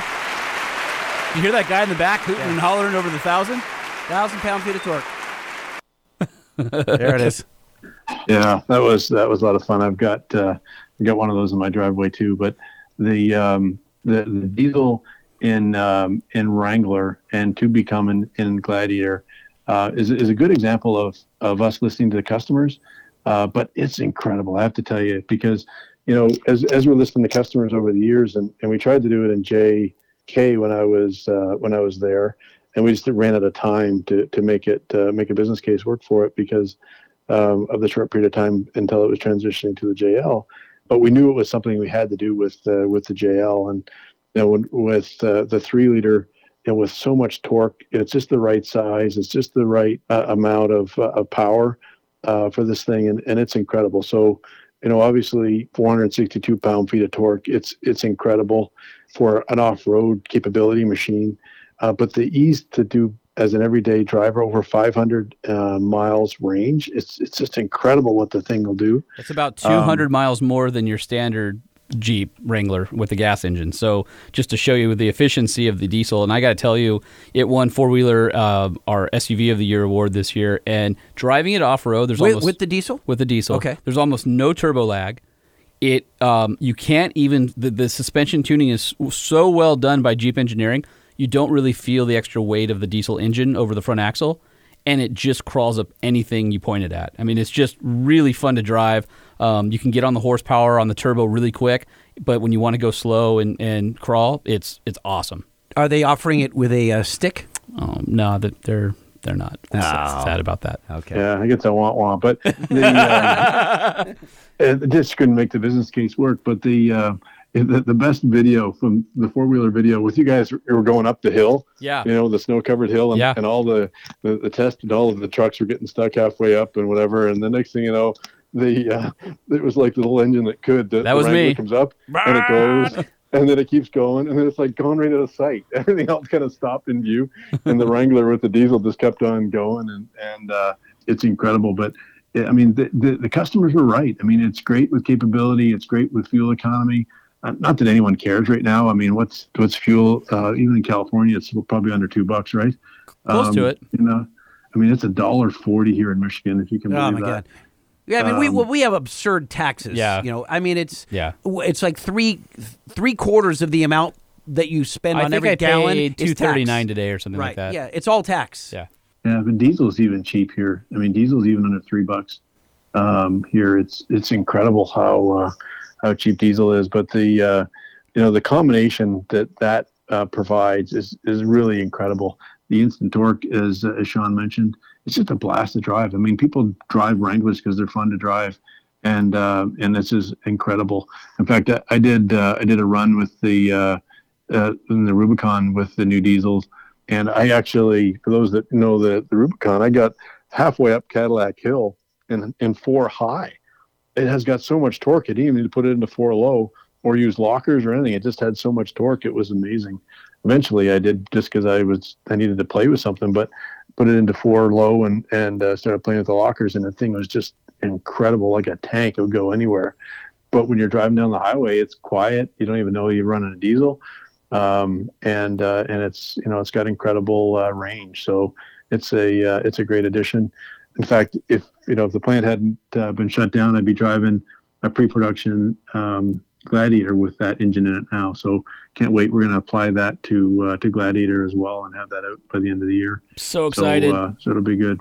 Now that's a VM Motor engine, correct? It is. Okay, Yep, and three liter. So you've got the, your pick of the litter, your Jeep. You can choose any engine you want. How do you decide on that configuration, that brand, etc.? you know the uh, the three liter we had run in in the uh, in the Grand Cherokee and run overseas uh, in in uh, with uh, with uh, we had a lot of experience with it. So you know it, it turned out we ended up buying the company, um, and uh, and now you know it's a little bit. Uh, you know, a foregone conclusion when you're looking for something in the two to three liter range, you, you pick the one you own. But you know, it, it's a really good uh, um, vehicle and and uh, a lot of fun to drive. So, uh, if you haven't experienced it yet, uh, go uh, go take it for a rip. see I hope to soon. You're Yes. just going to call your local dealership and say, uh, Jim Morrison told me I could borrow this one. Uh, they would be like, "Yeah, right." Actually, my local dealership, I said I uh, yeah, recently uh, got well purchased. I haven't seen it yet. My uh, my Wrangler, and uh, Jim did a little wink wink for me, and I appreciated that. Now, how did he hook you up? He just accelerated the process. Yeah, it just made it really simple. He pulled it off a train for me. By the way, it was headed to the wrong place. Yeah, I think we freaked out your dealer. I think we built it in like three days, and he's Yeah. like, uh, like what? He wasn't expecting it. So a built in three typical months, a typical Jeep takes like right now the order big. Well, I maybe not right this minute, but when I ordered in the beginning of the year was six to eight weeks. So you put in your order for what you want. 6 to eight weeks, the Jeep pops out and gets transported and shows up to your dealer. And so I went and my dealer, I set everything up, and then Jim said, "What's your vehicle order number?" And this was on a Friday, and I said, uh, "Okay, here's my vehicle order number." He goes, "Okay, I'll have it built for you next week." And I'm thinking, yeah, okay. The guy running Jeep basically said, uh, "I'll I'll have it built for you next week." Funny, Right, whatever. right, yeah. And my dealer calls me freaking out on Tuesday, and they go, "It's on a train! It's on a train!" and he goes, "We've never in the history of this company seen any vehicle built that fast." Well, the problem with it being on a train was I was drop shipping it to AEV in Michigan. Oh, I'm glad it wasn't on the train through Nevada, like it toppled over. Well, like yeah, the no, last this, one. this was after that. Okay. way after that. So anyway, it gets drop shipped, uh, or it's on its way because I want to get drop shipped, but it gets to a train, and so I called Jim and I'm like, "Hey, uh, know you're busy, uh, Hey. but my Jeep might be headed to the wrong place." And about uh, I don't know, it was like 12 hours later, Jim goes, "Yeah, we got it all sorted out." Yeah, no, I, it, it's fun. We can't wait for you to get in that Jeep. And at the time, it was neat because we were like, okay, you know, we're gonna get that to you so you can run it in Moab. And you know, things have changed a little bit, but uh, can't wait for you to see what that uh, new Jeep looks like. Well, and you guys were giving me a hard time about it. It was like, hey, you helped out with uh, with this this product, and we sort of did these changes because you said do these changes, and you still don't have one. When are you getting your damn Jeep? And I'm like, all right, all right, I'm, I think well, I'm ready you could, now. you could. I mean, you couldn't sell your old one. You know what I mean? You were. It's not that you couldn't, but you were like, you were asking a fair penny for it, and you were Well, holding yeah. out. Well, and I was, I was, ba- when I was balancing out, too. I already have one that's already built, and you know, even though I really want the JL, and it's sort of, you know, they got went after all the things about the JK that were that could be better. The JL fixed all that stuff, and then and then my wife gave me the okay, and I'm like, all right, that's good. And then I it's just, it's a big, it's a. Hold on, don't gloss over that. The wife gave me my okay. She was she was good with it. She's Right. she her mom bought one And then she goes, "How's it feel that it?" When another friend bought one, how's it feel? Everyone has a JL but you. And then she goes, "You should probably get yours now." And it's like, okay, Thank But- God. yeah, well, but it's I've been excited because it's like you know I haven't had a new vehicle. I mean, obviously I test things, but I haven't had my own new vehicle since you know 2000 and I guess it was 11. It's because you're a spoiled brat. You get to drive everything. You know what I mean? Why would you buy one if you just get to test everything for a couple weeks at a time? Well, I mean, I you still get like seat time and everything. Yeah, that's I true. I do get seat time and a lot of stuff. Yeah, that's a, it's a Well, great perk of the I'm job, just saying, what does it say when I you know, spent my actual money? right? It's- Right, I It mean- speaks volumes. You could have bought anything. Could have bought anything. Well, within reason. This this obviously was a big purchase, and you know, not um, you know a, a, a thousandaire or anything like that, but uh, was able to pull it off, and so appreciate Jim uh, getting it to the right place and getting it built so fast, and just wish I had it in Moab. So now the plan is at some point go out to Michigan, and then on my way home, I'm hitting up Moab. We talked about that, and I said I would pay for gas. I know, I- and I, I- love it now because gas is so cheap. yeah, well then you're buying for the whole trip. I'm, I'm, yeah. I'll buy the. I'll do. Let's. I'll even. No, I was gonna say I was wacky. I was gonna say I'll buy your plane ticket out, but I won't. no, I That'd be- got, that'd be foolish. I got miles. I'm good. I don't know if I'll let on to actually. I messed with the fuel, the fuel gauge in it though, so we'll. Uh, I- Don't I, didn't know- even. I didn't. I didn't know you were going to be with them, the Lightning. So you, you better because Holman's got this streak that he's going for. So you know, we thought we would just mess up his fuel gauge. So you know, when it says 50 miles per uh, to empty, it actually probably means like you're you're better. You're you're out then. Uh, so uh, That's why AEV um, uh, gave me the fuel caddy for the back. I, I got the Ah, uh, so smart. That way, uh, I, I can uh, run that fuel gauge down with reckless abandon. Yeah, you, you don't want to be on a road trip with uh, with Holman and his uh, and his new Jeep until he, until we reset his uh, uh, his fuel gauge. No, I'm. I'm looking forward to the adventure. I'll run out with you. All right, I'll run out of fuel. got to make it. Run out of fuel with me. Yeah. Will you walk with me on the side of the highway? No, I feel like that's a song. I'll run out of fuel with you. It's kind of like a love song no, from the 80s. it's no, not. Nope, it's not. definitely okay. not. Okay, all right. Well, uh, Jim, thank you for spending an hour with us. I mean, uh, it's. I know you actually have like real work to do. We figured you'd give us like 15 minutes, but uh, this has been awesome. You know, I, I think I've I've uh, procrastinated as long as I can. Now I gotta you know pull up my notes here for uh, for tomorrow and make sure that I'm not asking for something that I shouldn't. So uh, the one thing about Mike is is he, he can pick up a math error or a problem, you know, of four thousand numbers in in about uh, a nanosecond. So I got to make sure our powder's dry here for tomorrow. But uh, really good talking to you guys and and really good uh, you know uh, doing with, listening to what you guys do. I enjoy you know listening to you guys every uh, every week. I got to say it was kind of funny because one of the uh, uh, calamities of of not being in your car every day is is my phone started you know, wasn't automatically uploading you know because I plug into my Jeep and it automatically uploads the latest um, episodes and it was going backwards in time so I was like what's it why are we going backwards here instead of forward so I had to plug into my Jeep and connect to car CarPlay and and uh, and make it all sort itself out but um, I really enjoy listening to you guys and and uh, appreciate what you do and uh, really uh, look forward to doing this again. Wow. I'm not sure how to how to thank you. Well, how about with a thank you? Uh, thank you, Jim. I mean, that's awesome, and I think uh, you know oh, it's oh, int- wait, wait, wait, wait. Here's the million dollar question. okay. Jim, tell me you gave us a five star review. I don't know how to do that. to be honest. All right, next time I see you, I'll give us a five star review. I Steal gotta- his phone. I gotta do, I gotta do the. Uh, I can I can do it right now, but I, I just you know as long as as long as your your hands are tough enough to do the the the, the, the slap and away you go. But um, yeah, no, I uh, you guys are the best. So keep doing what you're doing. Fantastic. Thank you so much, Jim. Really, really appreciate it. Jim Morrison, uh, head of Jeep North America, and you can uh, find Jeep uh, at jeep.com or at Jeep all over the place. J E E P. Thank you, Jim. Thank you. All right. Talk soon. Bye. Holman, that just happened. Yeah, that was awesome. I always love talking with Jim, and the fact that uh, we had him for a whole segment, not just uh, you know the recorder out in the wild, was pretty cool. You people understand that he runs a brand? He's the dude in charge of Jeep North America. He's the dude. That's the guy. That's the head. The head cheese. The buck stops at him. That's pretty awesome. Is that the phrase? The buck stops at him? I mean, he he has bosses. Obviously, there's people running global and Sure. stuff like that. But uh, as far as we're concerned, pretty uh, Top of the pyramid. crazy. So we just did that. go us. Yeah, go us. Well, we talked about you being famous for reviewing trucks. Why don't we get into an official one? Truck review. Yeah, rolling coal and truck nuts. Yeah, buddy. Why'd Oh, do is that the wrong- is Yeah, that- that's totally the wrong one. Oh. Why would you Oh, do that? I thought that's I thought that's what we did there. It's been so long since we've done one of those. Truck review. Yeah, rolling coal and dragging truck nuts. Uh, come on. Oh, we, we don't. I it's an uh. oh gosh, Such it's- a bad actor. Just so play long. along. Do- This is the last time I'm doing. All right, fine. Truck review. Yeah, rolling coal and dragging truck nuts.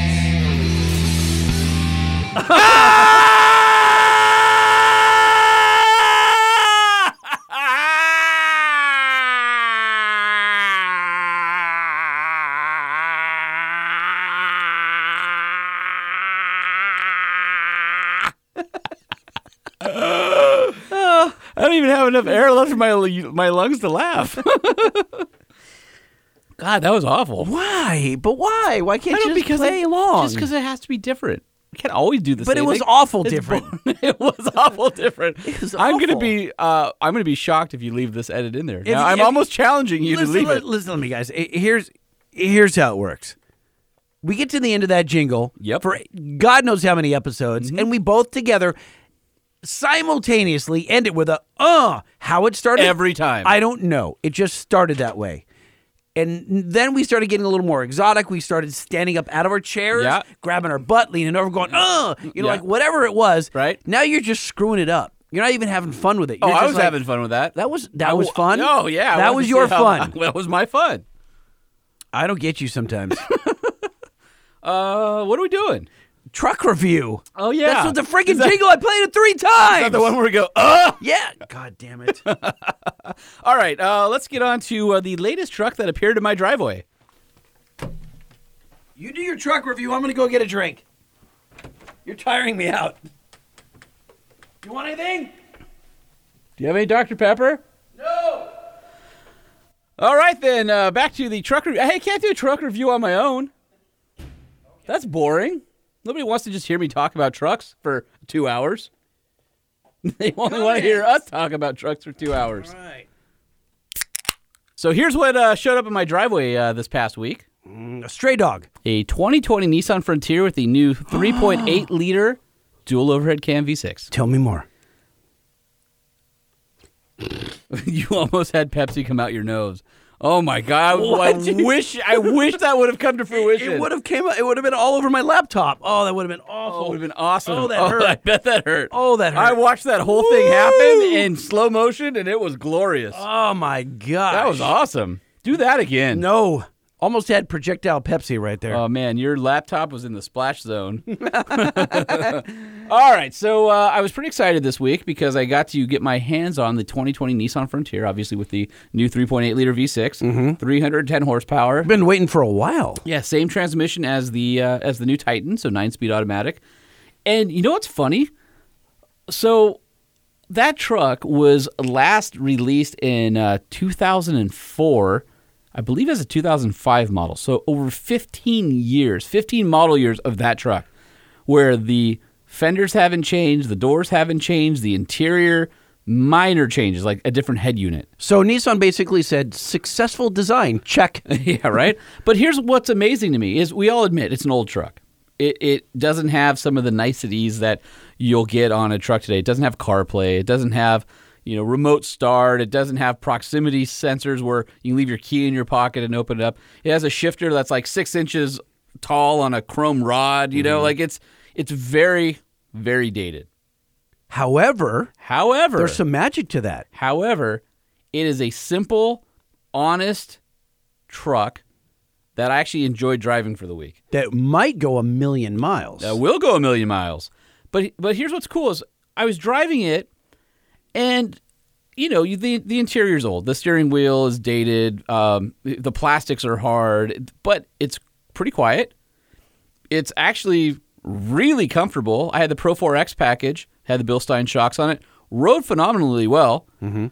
Actually handled well. The steering was great. Where'd you take it? The brakes are great. I just drove it for you know commuted around town and, and went to various places. I put a couple hundred miles on it. Any any off road? Mild off road? I didn't have a chance to do any off roading on it. I was mostly kind of curious about the the new engine and and feeling Didn't go over any uh, center medians, anything like that. Uh, I mean, not that I would admit to. I see. Gotcha. Uh, but what I what I was really impressed with is, as old as that chassis is, it actually won four wheeler pickup truck of the year, I believe, in uh, 2005, and that was the chassis, that F Alpha platform, that was the basis for not only the Frontier, the Xterra, which was another favorite of four wheeler, but also the Titan, and it has roots in the current Titan. So that platform was so far ahead of its time that even today, 15 years later, there's a lot to like about that platform.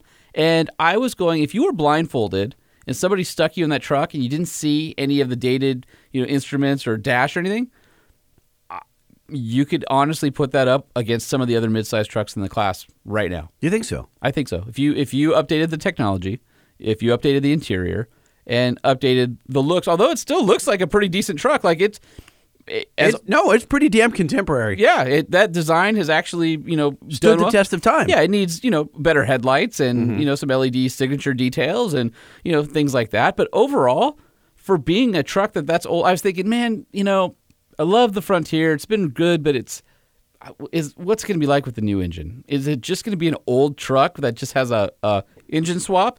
And then I went, what am I saying? Half our people swap, you know, new Yeah. engines into old trucks, including me, allegedly. Okay. And so then I, I kind of attacked it from that that angle, right? I'm like, okay, this is an old truck that 15 years ago I liked enough to just to bestow an award on it because it was so good when it was introduced. What's it like with a new powertrain? And you know what? It's freaking awesome. So What's awesome about it? uh, hinting at kind of what's what's coming. Uh, the nine speed super smooth, very responsive. I did feel like the 3.8 is is a little bit on the peaky side, so the power didn't feel like 300 until the cam came on around 4500 RPM, and then it like really scoots. Was it ever hunting for gears? It was never hunting for gears. Um, I just feel like so. I believe it's in the XD. They basically go to a lower gear ratio in the rear end, a lower final final drive, um, because the nine speed has such flexibility with all of the different gearing and the gear spread that you don't hit a mileage penalty because overdrive is so low or tall, depending on how you're reading the gears, right? So in the Frontier, my only comment is I hope the new truck has a lower final gear ratio, so it's a little peppier off the line. But honestly, that's that's basically the extent of any of my qualms about. You know, I didn't really test the truck because the truck's going to last another year. If you're in the market for a, a, a new midsize truck and you want something with a ton of value mm-hmm. and something that's going to be really dependable, by all means, check out the the current 2020 Frontier. If you want to wait a year, the next generation is going to be spectacular. Hey, what gear is it taking? So at a green light, what is it in second gear? What because it's you know, so you got nine speeds. I don't where know. is it? You I don't know. Yeah, it's it's the the uh, the meter has been updated, but there's not a lot of information. It doesn't have a like a big you know colorful DIC. It still has like LCD you know numbers and stuff like. It's very primitive. You turn the little knob where you reset the odometer to go time driving, current mile per gallon. Oh, you know, really? like- Okay. like, it's definitely old school. I would love to put. Uh, I've got a couple gauges that we can use and plug one into OBD and just see what gear it's in. Yeah, it'd be cool. Do you still have the truck? Uh, I don't. Oh, well then forget that. oh darn, that would be interesting. Watching, No, seeing what gear it's in. It went home today, but uh, I have an opportunity to get it again later. But Okay. you know, we can answer any questions. So What would your with the Pro 4X? uh, Your I know that you didn't take it off road, but based on your your driving around town, et cetera, speed bumps, things Yeah. like that, do you have any thoughts about how it would perform off Yeah, road? no, the, I've driven that truck off road hundreds of miles. Okay. uh, just not with the new the new powertrain. and with a new powertrain adds weight or no? Is it negligible? It's negligible. Okay. yeah, it adds a lot more power though. Sure. I think it's 49 horsepower, so from 261 to 310. The thing that I love about the F Alpha platform is that unlike anything else in the segment, when Nissan designed that, they designed a really deep draw frame rail. And so all of the componentry is tucked up under the frame rail. So there's nothing that hangs down. You don't have a transfer case hanging down with like a little chin skid plate or anything like that. You can almost make a belly pan on the bottom of those things because everything is safely tucked up. And so from that standpoint, they do really well off road uh, because they're everything you need is protected. I'd say that with the latest, you know, off-road centric trucks, manufacturers have gotten a lot smarter with approach and departure angles and things like that. So this truck doesn't really compete with those numbers on a spec sheet, but it's still a great truck off-road. It's still a lot of fun to drive. And do we have any idea what the price is going to be in Uh, the twenty the twenty twenty? Right? Yeah, 2020 hasn't been announced yet. Uh, we should know in the next couple weeks. The truck uh, should go on sale. Hopefully, with you know everything going on right now, I think the the plant and everything is either on shutdown or or slow. Uh, so I don't think that the new trucks are coming off the line for another few weeks. Uh, but when they do, they'll be hitting your dealer. And if you are looking for a dependable old school truck, that's just an honest pickup that does everything you need a, a mid-sized pickup to do. You should definitely look at the Frontier. Oh, so the the last thing I'll add about the Frontier, other than being a solid truck, you know, no squeaks or rattles or anything like that, riding it, I thought it was the perfect size. So many mid-sized trucks Mm-hmm. feel like they're almost the size of a half-ton truck of 20 years ago, 15 years ago, and the Frontier is like still a mid-sized truck. Like it was, you and I went for a ride in it, and it our shoulders weren't touching. We had plenty of room, but at the same time, it didn't feel too big. It was just, it, I felt like it was, you know, just right. What did you think? I mean, you, you had a chance to drive in it. I was surprised how quiet it was. Mm-hmm. I really was delighted to see Utilitrack in the back. I just, I think I knew that it had it, but I had forgotten it. I'm like, wow, that's Yeah, just like the Titan. Damn, has got- it on yeah, the head of the bed. Yeah, has it on the floor, and uh, I think Nissan's the only company that has aluminum cleats. Everybody else has plastic cleats, so it's nice to see a nice meaty aluminum cleat. You know what? And, and and overall, I think it was. It, it- granted, it was brand new. It had very low mileage on this because it was a you know Yes, a, like, a, uh, a media. 1,800 miles, I think, right? Something like that. But but you're right. I was surprised how there. civilized. civilized, how um, Like when was the last time you were in a brand new 15 year old vehicle? Other than the radio just being small because Yeah. they were for so long, everything else is pretty damn contemporary. Like it doesn't feel dated. It doesn't. It it doesn't looks feel like dated, it's 05. but all the things that you need to do, Yeah. it, it does all that. It's all there. So it's all there. I think it's a value truck. I really do. Oh, yeah, I think sure. there's so much value. I don't- is there anything that compares? Yeah, I, I think if you like again, if you're looking for a dependable, reliable mid-sized truck, check out the Frontier. I think you might, if you haven't seen one in a while. And listen, you need basic transportation. You need a basic truck to go do truck things. You're not looking for everything fancy. I mean, maybe you don't want all the technology that is on all the new trucks and in other categories or for a higher price.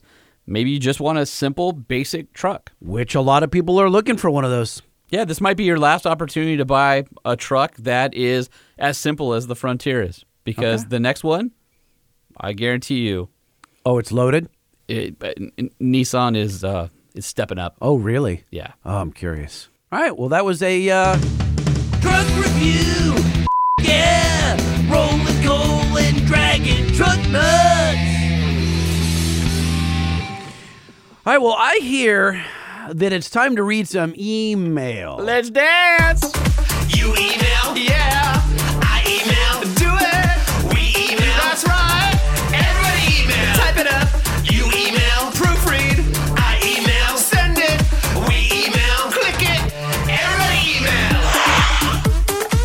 What? No head bob? Oh, there it is. Holman with the head bob. The head bob. Bobbing heads. The head bob. All right. Who's first, me or you? Go for it. All right, Daytona is a subject line from Tim Scott. Hope to see you guys at the 2020 Daytona Truck Meet. Come out and shake off the COVID 19 and have one hell of a good time, Tim. Well, here's the thing about that it's not really in our control, is it? No, I don't think so.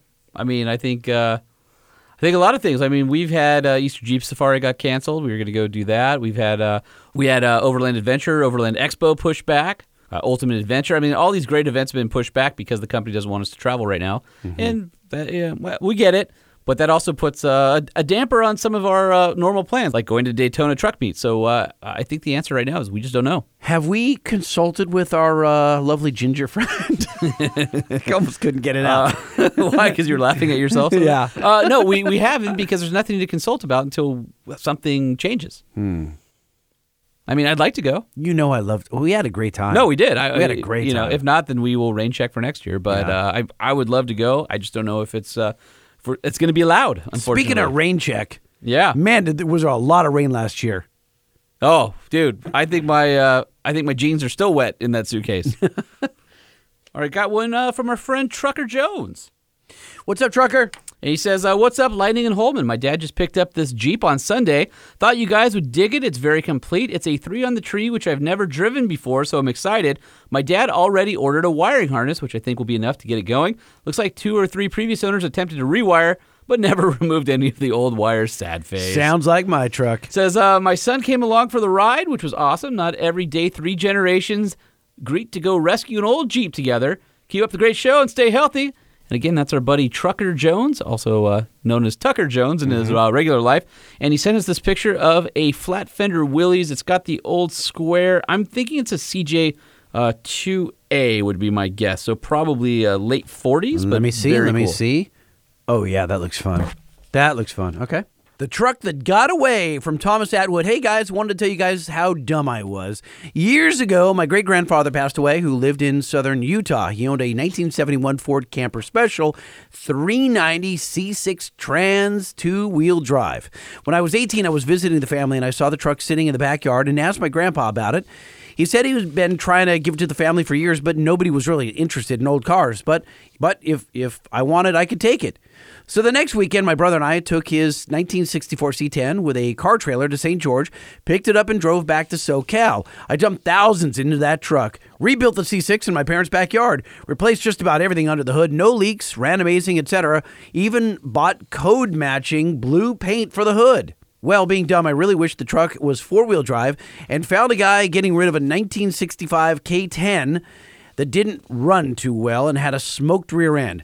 I couldn't keep both, so like an idiot, I sold my great grandfather's 71 Ford that I dumped so much into uh, for a whopping 1100 bucks.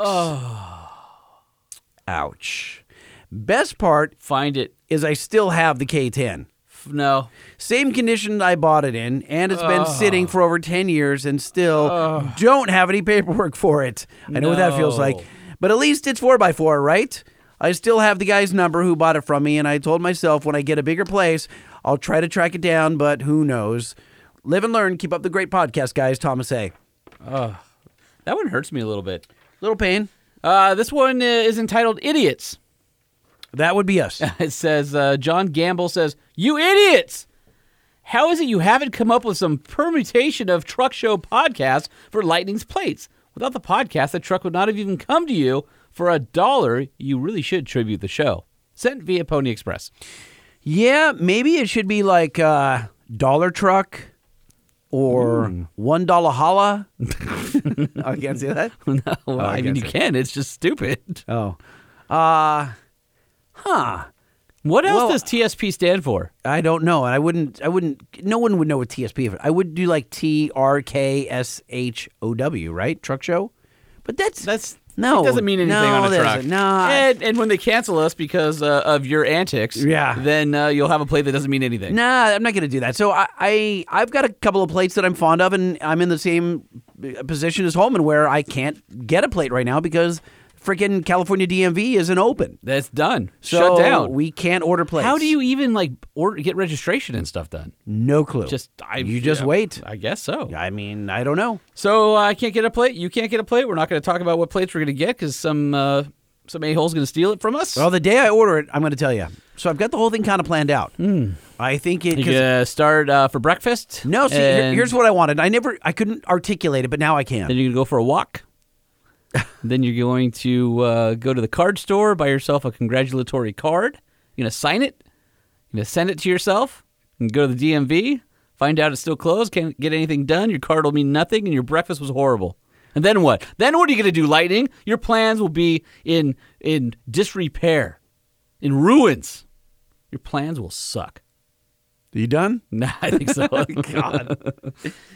So, what I was looking for, what I wanted help on, is that I wanted a nickname for the vehicle that could also be a plate. I gave you that, That's what I wanted. and I gave you the best one. so I went on Facebook and I asked, I'm like, what do I call my truck? And I was like, Bertha and this and that. And Yeah. no, you gave me a good one, I gave you a top 10 percenter. a top 10 percenter, and I think that mine is a top 8 percenter. Oh, I don't. Ah, the one that you sent me? Yeah.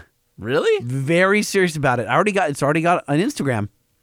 Dude, it's already got it's already got followers on Instagram. Yes, it does. Mm. Yeah, but what did I tell you about it?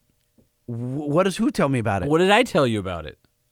It won't mean anything after the truck is nice. It, I'm not gonna make it nice. Oh, we're giving away too much. All right, we'll just leave it alone. Go for it. All next, right. next email. Gambler 500 is the subject line from Dan Church. Boys, I am just now listening to episode 82. Are you going to do this or what?